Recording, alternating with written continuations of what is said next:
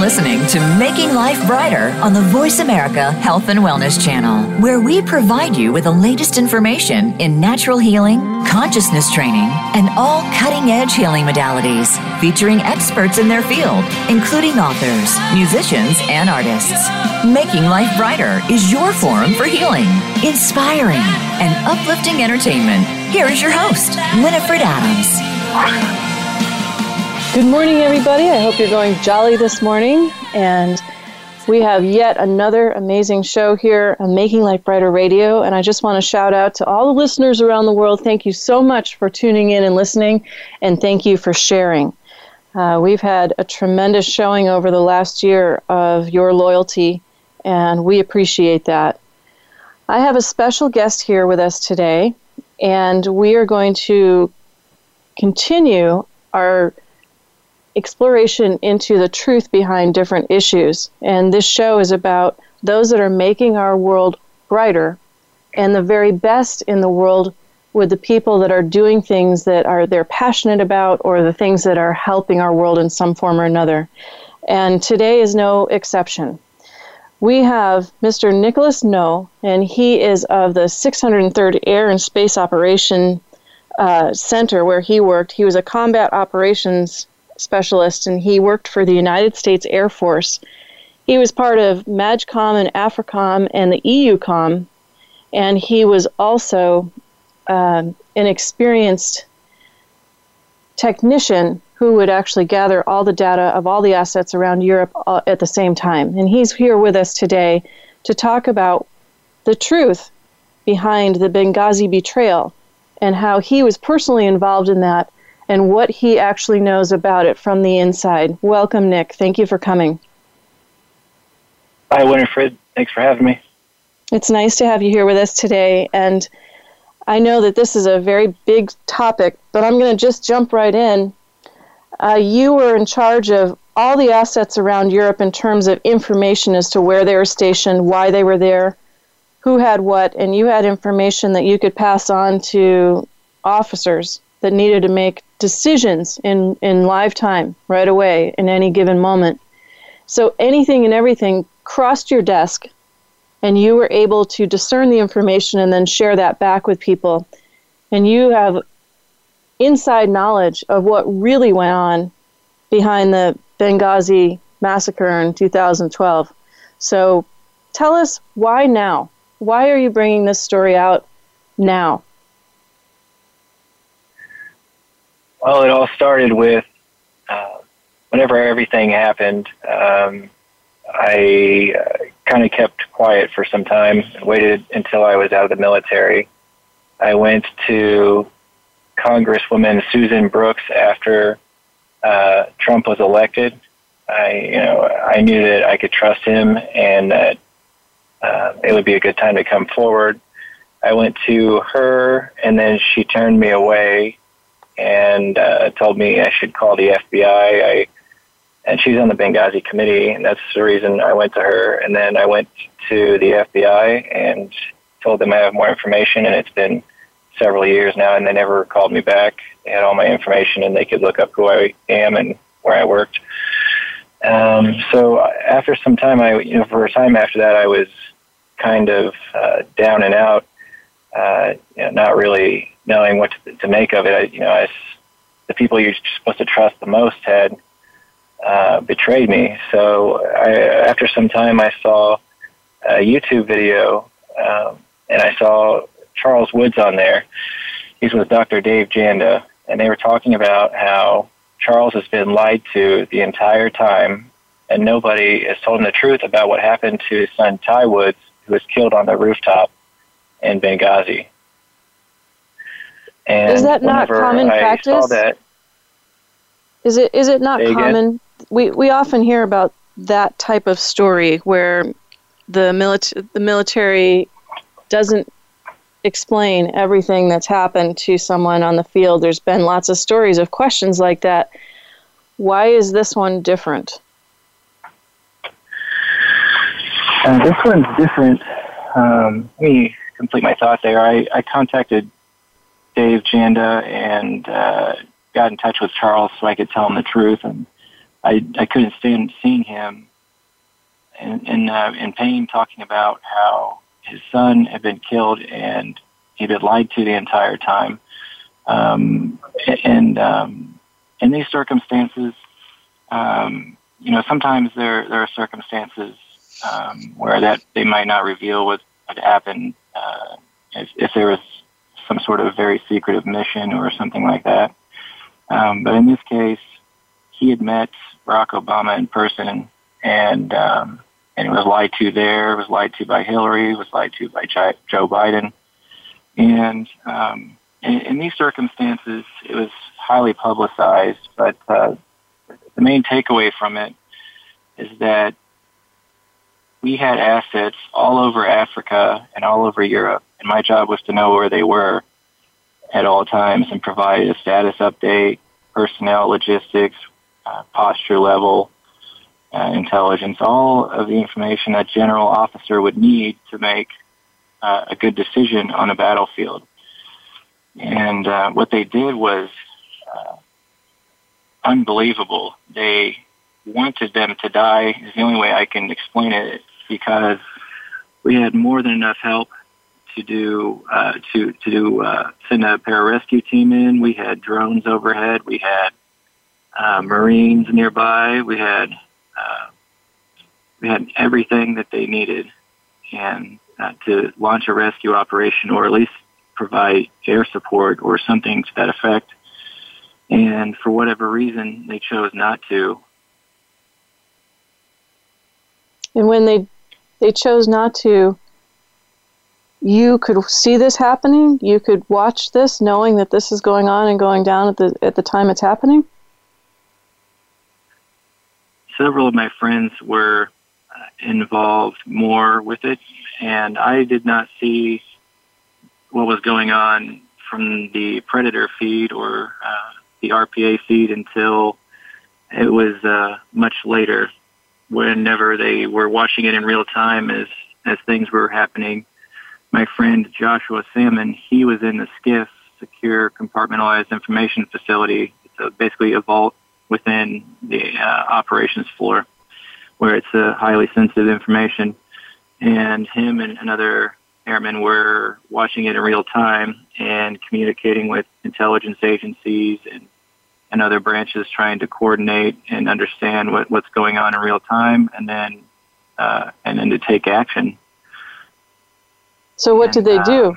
Um, when this was all happening, there's somebody called the CCO, which is the commanding officer for combat operations at the time, um, and uh, so he left the SCIF, and then this person sat directly next to me, and I reported to the CCO, which is kind of a unique position in the enlisted. you you typically have a chain of command that goes, uh, you know, enlisted upwards, but I, I reported directly to the CCO during uh, my work hours, and the CCO told him that uh, we can't do anything and not to call uh, the full staff in. And where I worked was uh, this living organism. and had a huge amount of people that all worked in different specialties. So when uh, they were to- they told him not to call other people in, they're essentially, you know, signing their death warrant because um, if everybody had come into work, which typically would be with, within less than two hours, we would have a full staff at work, and they would all be doing their jobs and, and helping support the mission. And um, he told him not to have those people called in, and it would have been, uh, you know, manageable, and they could have done something and launched a rescue operation. And um, and where is they, that that officer now? Where is he today? At that time, we had augmentee officers from reserve, um, reserve and uh, guard places that came. Um, not sure who it was. It wasn't. It was not an officer that was actually stationed there. It was a support person, I believe, um, to the best of my memory. And I'm not sure where they are now. They. Uh, the next morning, my friend Joshua, he had to brief the intelligence officers on what had happened and explain to them why they did not call anybody in, and uh, they were furious. Uh, needless to say, they were furious because that's the one time that you do call everybody in. That's the reason. That's one of the very first things we get trained in. Everybody gets trained in this that we are supposed to call the recall roster and then start doing that, going down the list, calling people, and they already have several people they know who to call whenever they're called. So that way it's a tree, and then everybody's called in, and uh, pretty quickly too. Did it ever cross your mind that perhaps that officer was uh, a rogue officer? I mean, how do you do that?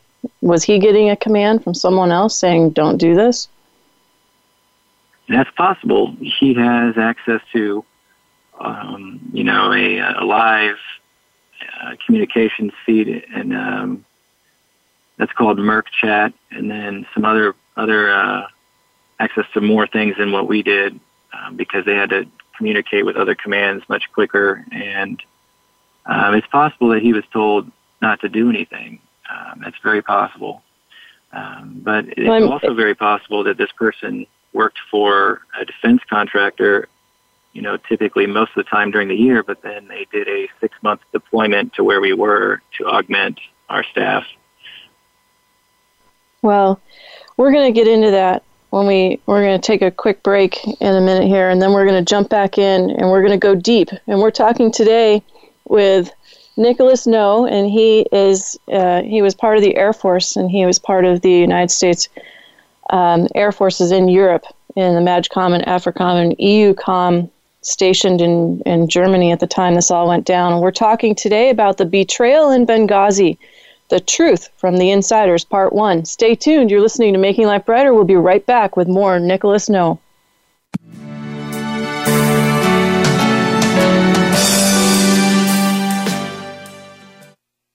Become our friend on Facebook. Post your thoughts about our shows and network on our timeline. Visit facebook.com forward slash voice America. Do you feel that you aren't at your best when it comes to your personal health? Even if your doctor gives you a clean bill of health, and says everything is in working order, perhaps you aren't feeling at the top of your game. Dr. Rebecca Risk overcame pain and fatigue despite all tests to the contrary.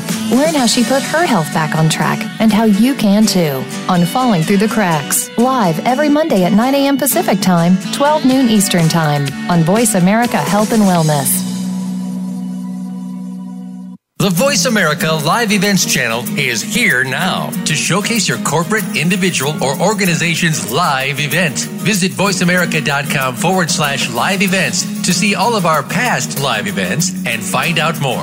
Whether it's a multi day conference, special speaker, or single day event, we've got everything to make your event a success. We can do a few hours or a few days. For more information about taking your event to the next level, call Jeff Spinard at 480 294 6417 or email info at voiceamerica.com. Again, that's Jeff Spinard at 480-294-6417 or send us an email to info at voiceamerica.com. Voice America is where you are and where you want to be. Join us around the globe as we broadcast live from some of the most interesting events available. Don't forget to view all our live events, including on-demand access to past events that you may have missed by visiting voiceamerica.com forward slash live events your life, your health, your network.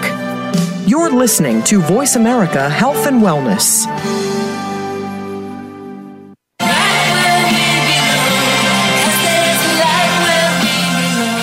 Welcome back to Making Life Brighter with Winifred Adams on the Voice America Health and Wellness Channel, the preferred choice for conscious education and entertainment. For more information, please visit us at makinglifebrighter.com.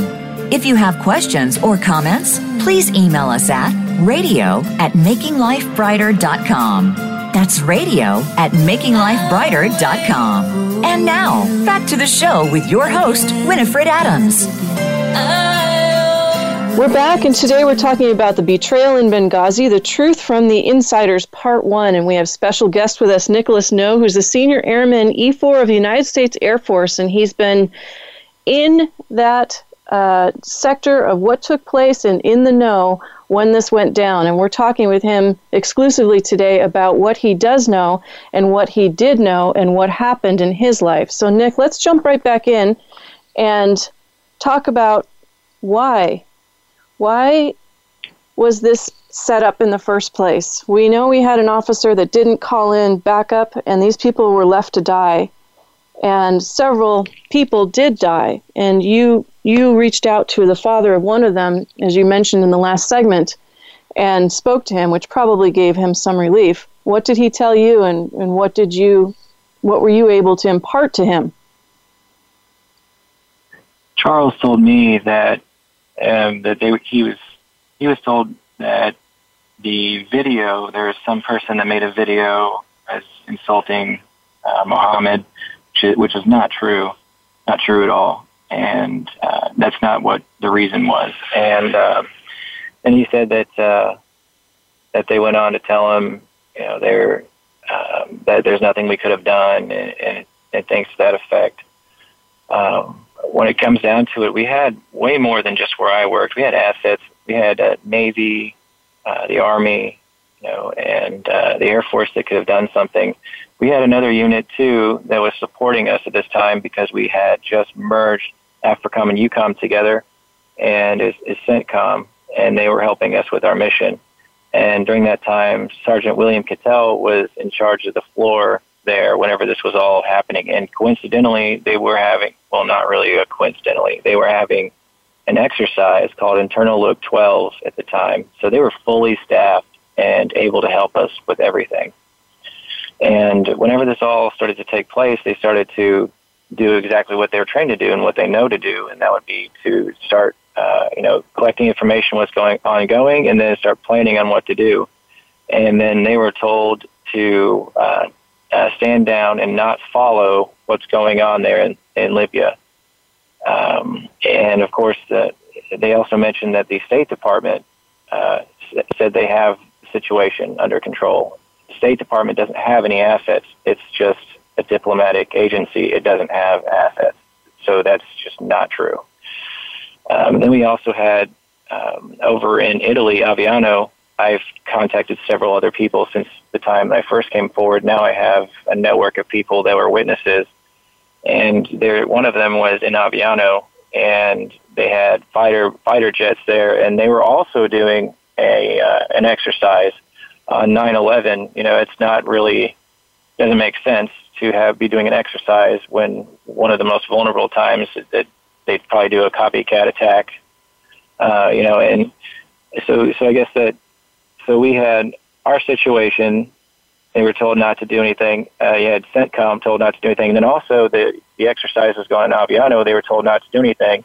And there's also a Marine that's come forward recently. He's a Marine officer. And uh, he was told to stand down as well. They could have invaded Libya. They could have invaded uh, Benghazi and been there in no time. And then not to mention whenever Sergeant Cattell he was at CENTCOM there. He also said that there were uh, Allied forces right nearby. They were close enough to just drive over there, and we were and they were told uh, uh, to refuse their help.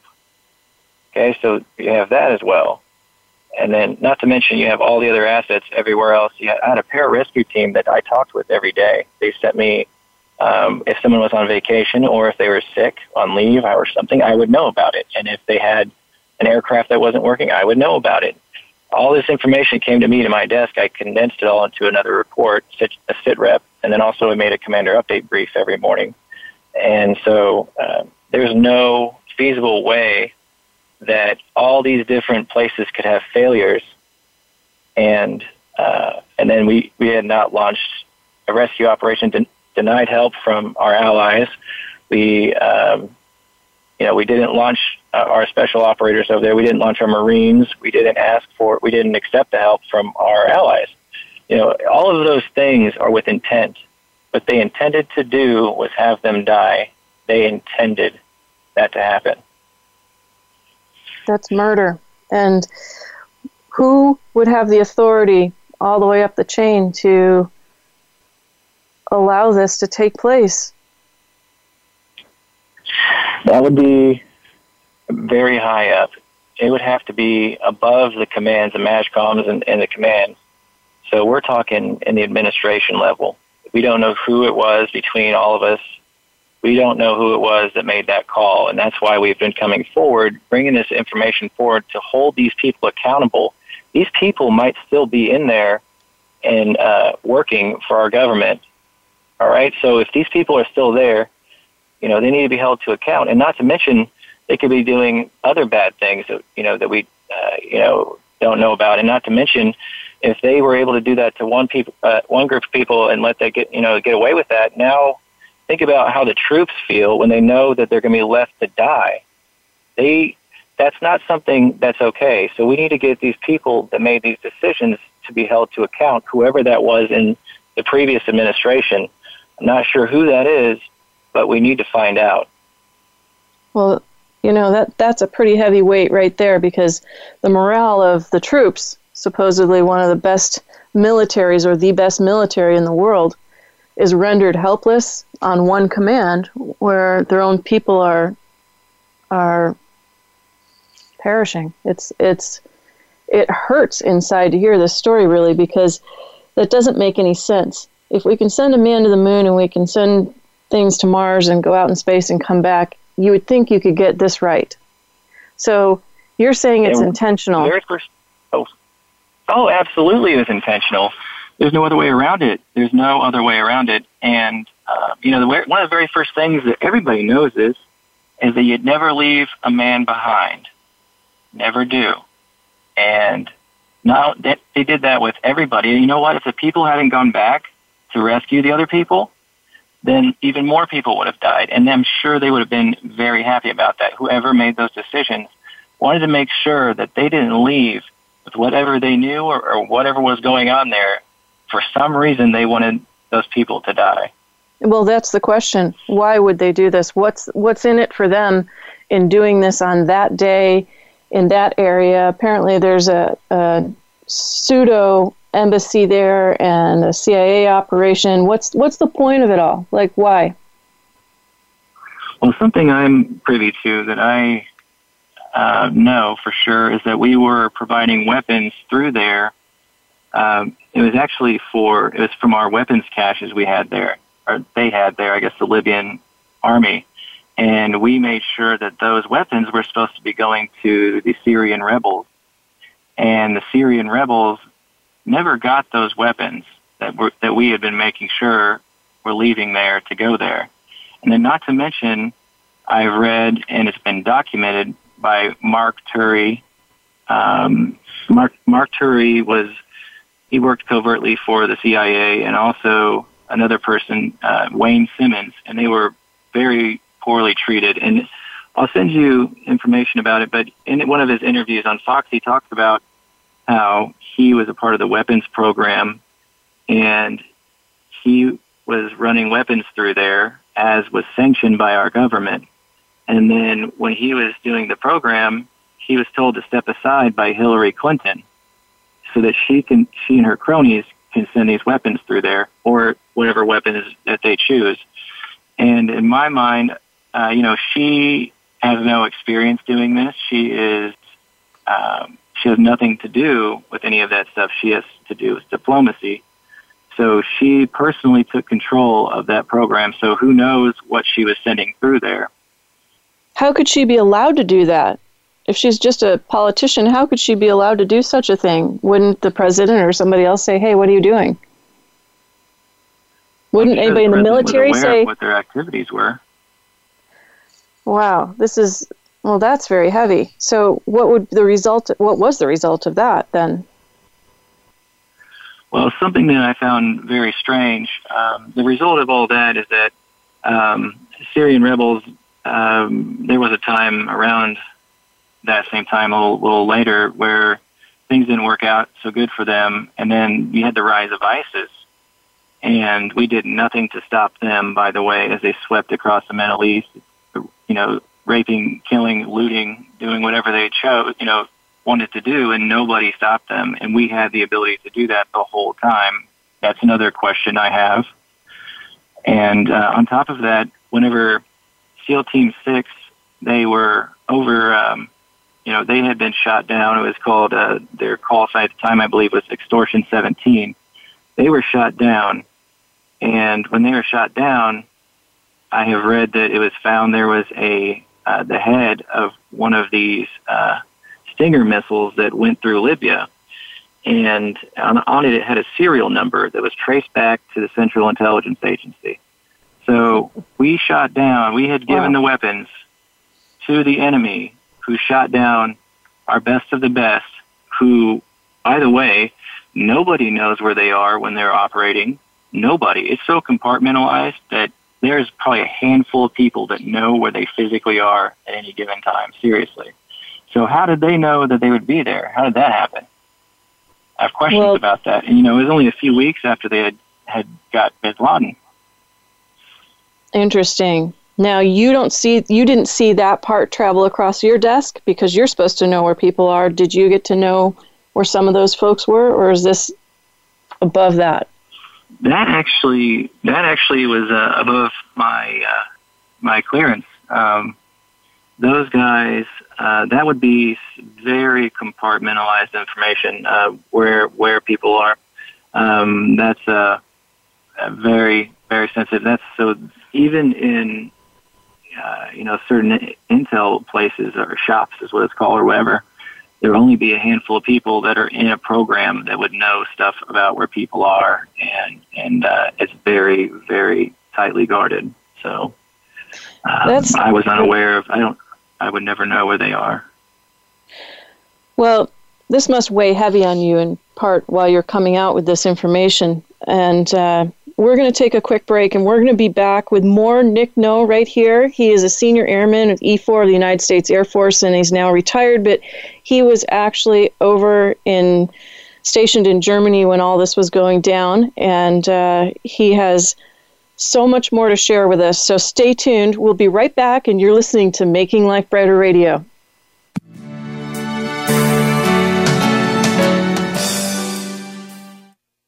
Become our friend on Facebook. Post your thoughts about our shows and network on our timeline. Visit facebook.com forward slash voice America. Healthcare has been a major part of news stories today, with one thing that has been consistent inconsistency. Both healthcare providers and patients have to work around and get used to a constantly changing set of rules and issues. Nurses have historically been left out of this decision making. Listen to Once a Nurse, Always a Nurse, exploring the world of nursing with host Leanne Meyer. Health professionals, we invite you to share your ideas and experiences while listening to experts in various areas of nursing. Listen Mondays at 1 p.m. Eastern, 10 a.m. Pacific on Voice America Health and Wellness. When a woman is diagnosed with breast cancer, it's probably the most frightening thing that's ever happened to her. Friends and family often don't know what to do for support, not to mention the patient herself. That's where Breast Friends Cancer Support Radio comes in. Join Becky Olson, breast cancer survivor and advocate. She helps by providing inspiration, information, and most of all, hope. Tune in every Wednesday at 9 a.m. Pacific Time, 12 noon Eastern Time on the Voice America Health and Wellness Channel. Think you've seen everything there is to see in online television? Let us surprise you. Visit VoiceAmerica.tv today for sports, health, business, and more on demand 24 7.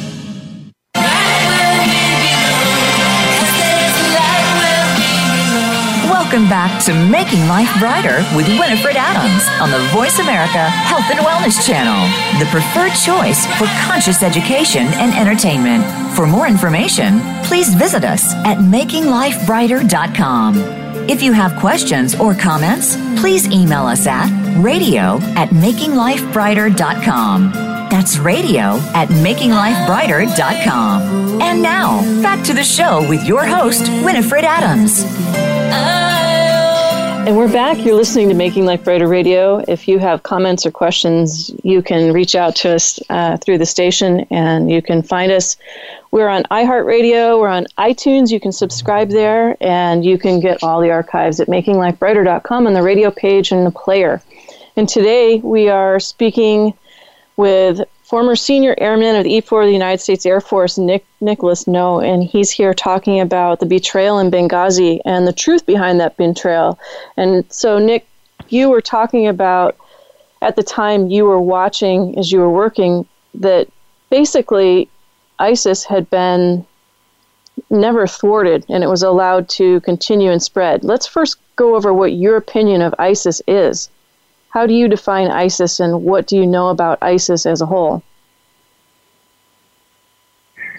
ISIS, um, what it, the way it was described to me, is uh, basically a group of people that uh, gained some uh, uh, power in our on our weapons and, and other materials that they needed out there, and uh, it was it was brought on by some political aspects, but there seems to be some other uh, forces at work that made that happen the way it did. I, I believe. Um, so whenever they formed and, and started uh, their activities, you know, it wouldn't have taken much to really snuff that out, uh, especially considering all the technology and intelligence gathering and, and uh, operational expertise that we have. It would have been no problem. Look what happened when President Trump addressed the issue. It was weeks, and they were gone. Weeks. And so, what do you attribute that to years. exactly? What did he do differently that hadn't been done previously?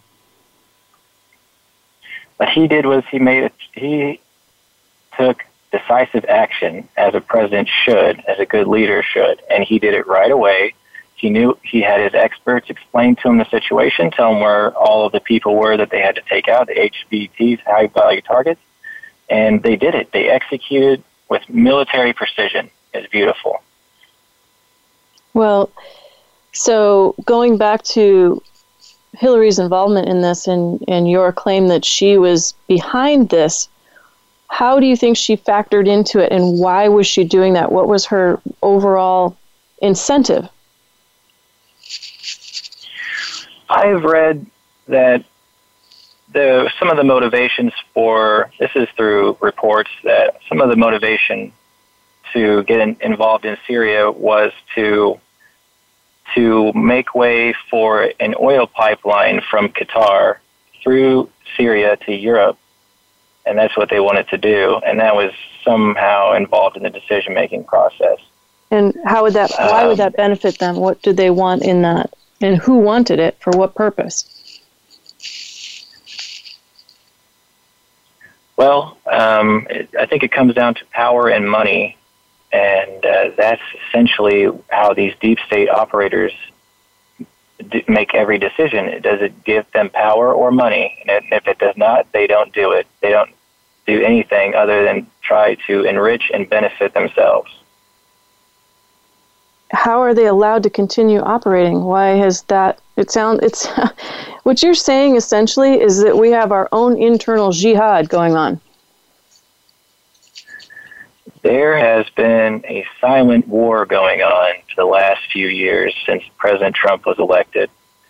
There are people in our government that, by any means necessary, will try and thwart the Trump, administration and everything they're trying to do that's good for our country. Everything that Trump has accomplished, he has had to do with a threat of impeachment, with many threats on his life, with the media completely against him, every single media.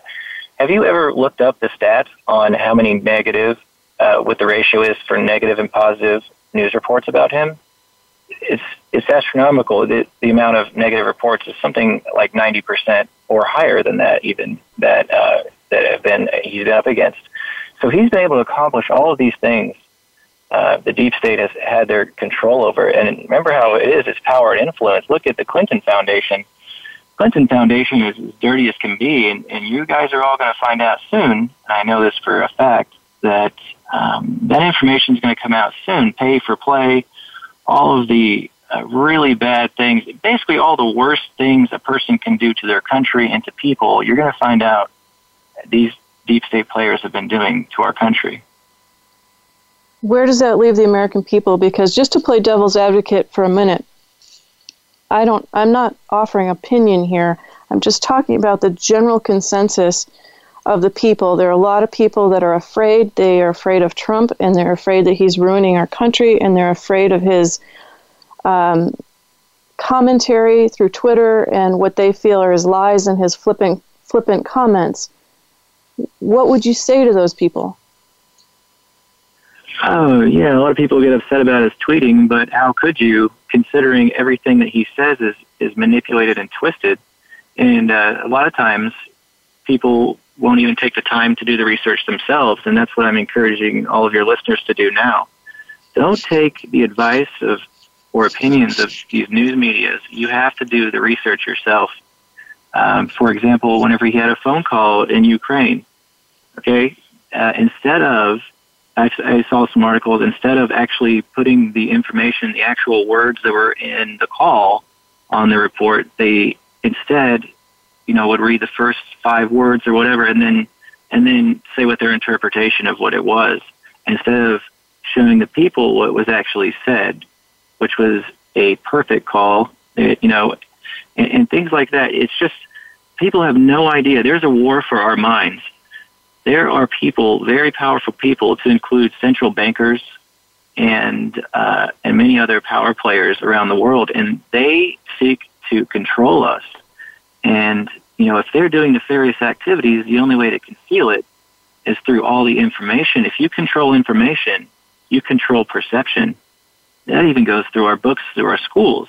Much of our human history is hidden and, and not known. And even they're taking out things in, in the you know in the schools for grammar school for kids now that everything they don't they don't get taught all of the history so it doesn't re- get repeated. You know you've got people in universities being told that communism is good and socialism is good. Those two things lead to death and destruction. There's no other way around it. It it looks good on paper. I get it. It looks good on paper. But what people don't understand how is how dangerous this is. They they omit pertinent facts such as there's been nearly 100 million people die from communism and being murdered in the last 100 years. You know, it's not talked about and taught in our schools anymore. We aren't taught to be proud of our country and who we are and our culture. These people seek to destroy our culture and make a global uh, economy. They want a global economy and they want no borders. They want no identity. They want to destroy the family. They are doing these things constantly. And I'm sure people are starting to become wise to this. Even people, you know, I was once a, a Democrat. I was a Democrat for a long time. I even voted for Obama the first time when he came around.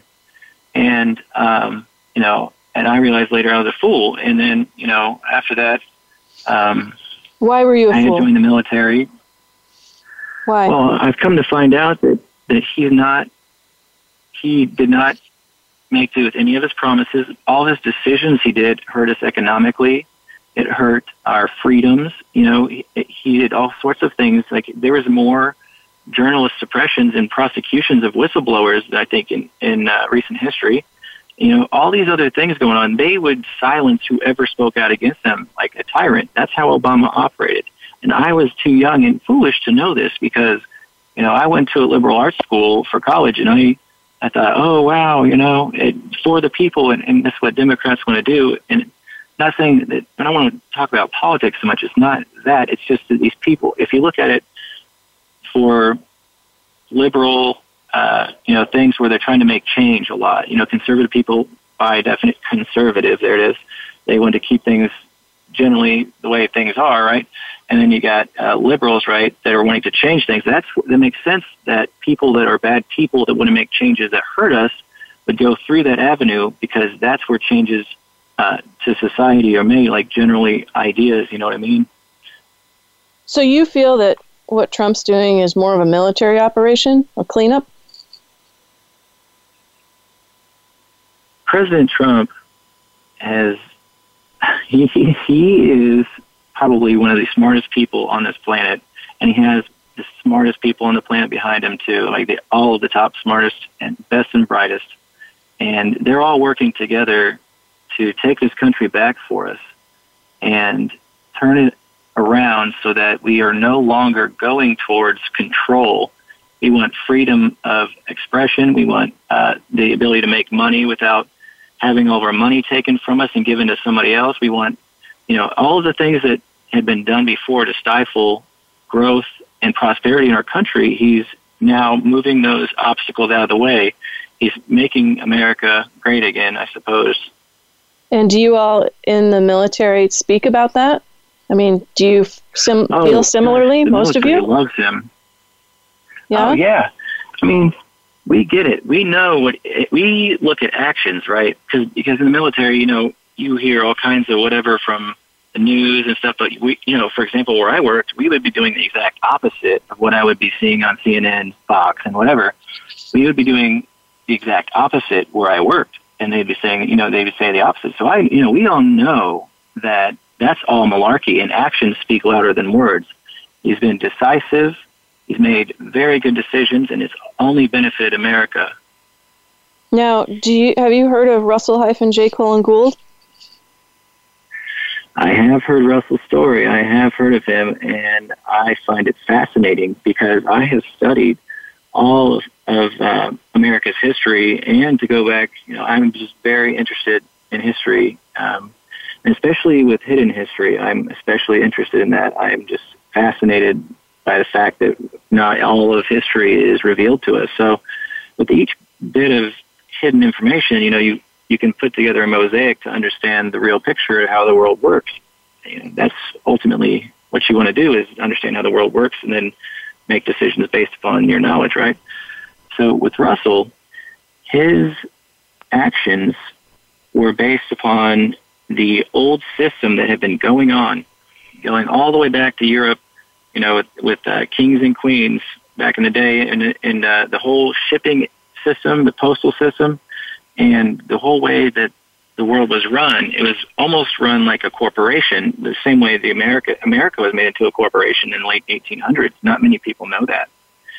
And when we were made into a corporation, shortly thereafter that, the Federal Reserve Act was, was passed. And that's whenever they turned the central bank into a private bank.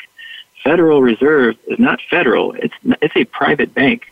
Okay, on that note, we have to take a quick break. Hold that thought. We're going to come right back with more. This is fascinating. We'll be right back.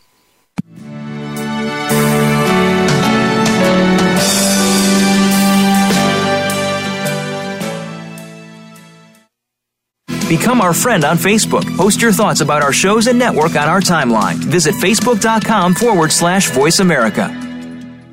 Addiction can affect our relationships, our families, our home, and work lives, but most importantly, ourselves. The recovery process can do wonders in the lives of people suffering from active addiction and also for those that love them. It's not just 12 step programs, but so much more. It's learning how to live life on life's terms. If you can relate to these issues or love someone who does, start with yourself. Start by tuning in to Miracles in Recovery with host Ray Lynch, Mondays at 8 p.m. Eastern Time, 5 p.m. Pacific Time on the Voice America Health and Wellness Channel. Hope is in your corner.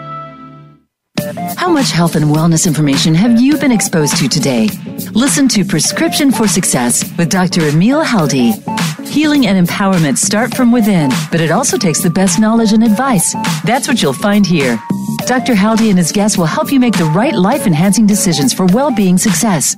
Tune in live every Thursday at 6 p.m. Eastern and 3 p.m. Pacific Time on the Voice America Health and Wellness Channel for Prescription for Success.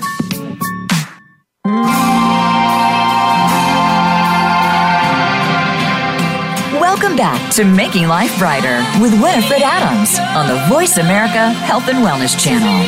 For more information, please visit us at makinglifebrighter.com. If you have questions, comments, or would like to make an appointment with medical intuitive Winifred Adams, please email us at radio at makinglifebrighter.com. Be sure to like us on Facebook at Making Life Brighter, the preferred choice for conscious education and entertainment. Now back to the show with your host, Winifred Adams. We're just going to jump right back in here. Nick, go ahead and continue on your thought about the bank becoming private. All right, where we left off, where um, most people don't know it, but when the Federal Reserve was created, it it was made uh, as a private bank. It's as federal as Federal Express. There is no federal about it. It's a private bank. All right. So this bank is where we get our money printed at, right? They print our money. And they changed our money system to being from being backed by gold and silver to being backed by nothing at all. They're pieces of paper. That's all it is. And the only thing that gives it value is by someone else saying it gives it value, that it has value. It's just an understanding, and there's no real value to it. And that's how they've been extracting our wealth, you know, and, and gaining so much power is because they have us in this Ponzi scheme for money. and we need to get back to gold and silver standard to have sound money. Well, you know, Russell hyphen J. Colin Gould took down the Federal Reserve System as people know it in America and created the Federal Serve System and then levied a, a, a fine against them for like $70 million or something because of their fraudulent activity. And that's a fact logged in Congress. That's why That's we right. and they have to had these gold. shows. He specified. Correct, correct. So, anyway, you know, the War Castle series and all of that that we featured here for many months about Russell was to bring the truth forward in the history of that man's actions and why that is important. And what you're talking about today actually feeds into that as to factual and correct um, operational protocol or that which is for the good of the people versus private enterprise. and in this case, the sadness here to this story and what you're bringing forward is that there were some casualties in this. And those people were folks that needlessly lost their lives based on what you are saying is greed or political gain or positioning in the Middle East or throughout Europe based on oil. Is for that power. right? For power. It's for personal gain. Don't let them fool you. It wasn't for our country to have a better position in the world. It was not about that. It was for her specifically or President Obama at the time? I mean, who would benefit, who gains from this? Who gains from the, the pipeline going from the Middle East to Europe? And isn't there already oil being served over there from somebody? Who's providing that? Who's who's Russia Russia is one of the main suppliers to to the Europe for gas and oil. And so And uh, you know, tell tell us a little bit about what it is. If you dial it down and say okay i saw this happen. I know this. I personally witnessed this or heard this from so and so what is what is some of the most damning things that you know yourself that you got to see while you were at work that speaks to this? Uh, first I I'd like to talk about um, those we lost there. Um, we got Ambas- Ambassador Chris Stevens, Sean Smith, Glenn Doherty, and Tyrone Woods. Um, and what I saw happen where I worked, we had we had everything at our fingertips to have the surge assets, what's called surge assets. We had the ability to send people en route uh, and start uh, a rescue operation. We had the ability to send in close air support. We had the ability to send in Marines. We had the ability for our allies to start giving support, and they were very close by. You know, we had and drones too, armed and unarmed, and they we did not use our armed drones. That were Africa, North Africa is littered with drones. Okay, it is just covered, and, and there's no real conflict for airspace at the time. I believe there was a no-fly zone or whatever you want to try and say. It doesn't matter. There's not very much uh, airspace conflict over Africa. It's a huge continent. You know, pe- now people um, who haven't been there or just just don't understand the, the vastness of the, the size of the continent. You know, it's huge, and um, and there's not really any air conflict. So we could have been over there. Uh, you know, air, land, and sea. We could have been there and helped them and and uh, thwart those attackers. And something else that people don't know about um, is that at the same time we had the Egyptian embassy overrun, and we had Marines there in the embassy that were told to stand down too, and they were and they were told to stand down, turn their weapons in, and lock them up, and let the Morsi government take over the Egyptian embassy. why And something that people, exactly, and something most people don't know about is that Hillary went to visit him, you know, uh, around that same time. And then uh, check this out: last year, when he was on trial, Morsi was on trial in Egypt, and he had uh, been going through his whole trial. And then during one of the breaks, he told somebody, "I have information, uh, you know, that would basically take down a lot of people, right?" um, powerful people, and then uh, either he was poisoned or, or something like that happened, and he ended up dying on the stand. You know, and that was last year. And um, and the Morsi is, uh, you know, he's related to Hillary. You know, so you've got the embassy in Egypt getting turned over. You know, so the Muslim Brotherhood could take it over. Then you've got uh, uh, what happened in Benghazi happening at the same time. You know, the odds of those two things happening at the same time like that and not be coordinated are zero. And then the fact that we told uh, our own guys to give up the embassy, and then also we were told not to rescue people that were in duress, and uh, you know, and they end up getting killed. I, like I like I said, I truly believe that they wanted more people to die there, so that nobody would know about their activities, whatever they were that they would have been needing to die for. They were wanting them to die for. That's so sad. That's just so hurtful. I'm so sorry to the families that that happened to if this is the case because it's it's needless. Now, let's we just have a few minutes left. So, we're going to have to have you back because there's so much more that I want to ask you and I want to get down to it. Now, you're bringing this this forward. You're bringing it forward now, you and others that have this information, and some of those were more firsthand as well. You're writing a book on this you're going to release in August. Is that correct? Yes, there should be a book published by the end of summer here. Uh, we're working on it. I've got Charles Woods is a contributor.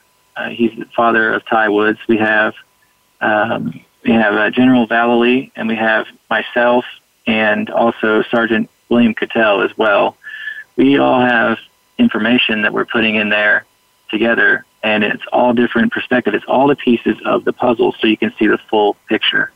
And now, is- uh, General Vallely, uh, who will come on your show soon, he uh, he started the Citizens Commission on Benghazi, and I think it's fair to say that the whole hearings wouldn't have happened without him collecting all the information and, and kind of handing it over to them. Even though they didn't take all of it, they just took picked and choose what they wanted. Uh, that's another story. Now we're going to have General Vallely on next week. Maybe you'll come back and visit us as well, Nick. And General Vallely is going to continue this story from his perspective and why this ties together and is so important because we didn't even have time to get into it all today. This is a huge story, and uh, we have so much more to cover in this. And I appreciate your coming to spend time with us to share this because it's bravery to come out and say these things with all these people being um, uh, kind of taken out when they share. And that must cross your mind. You know, the FBI didn't want anything to do with this. You kind of went to them, they didn't want to touch it. Yet you have corroboration to what you understand with others. So, what, you know, how do you walk through the world? I literally made the documents that show where the assets were. That was my job.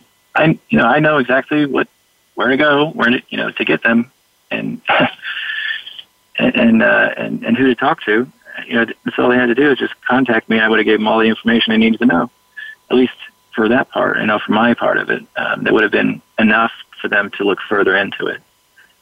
Well, Nick, I'd really like to have you back because there's more to this story. I'm sure many people have questions, and feel free to write to me at mlbradio at makinglifebrighter.com, and we can ask those questions to him. Next week, on Making Life Brighter Radio, we're going to have General Vallely, and he's going to go more in depth as to his position on this and why this is important to him, and why he and Nick are working together to bring this story forward, and what the impact and the weight of that really is.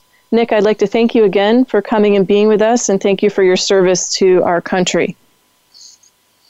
Thank you, Winifred. Appreciate it. All right, everybody, go jolly out there and uh, put a smile on your face so you can put a smile on somebody else's face. I still believe in love. Love is greater than all this darkness out there, and thank goodness for people that care about us. Thank you so much for listening. We'll see you next week with General Vallely right here on Making Life Brighter Radio.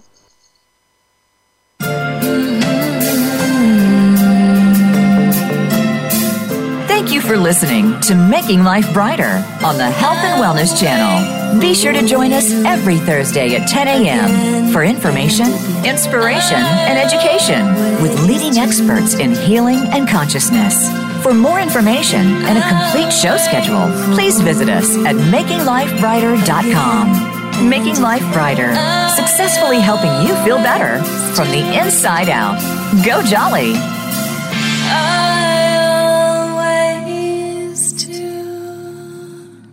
This podcast is a part of the C Suite Radio Network. For more top business podcasts, visit c-suiteradio.com.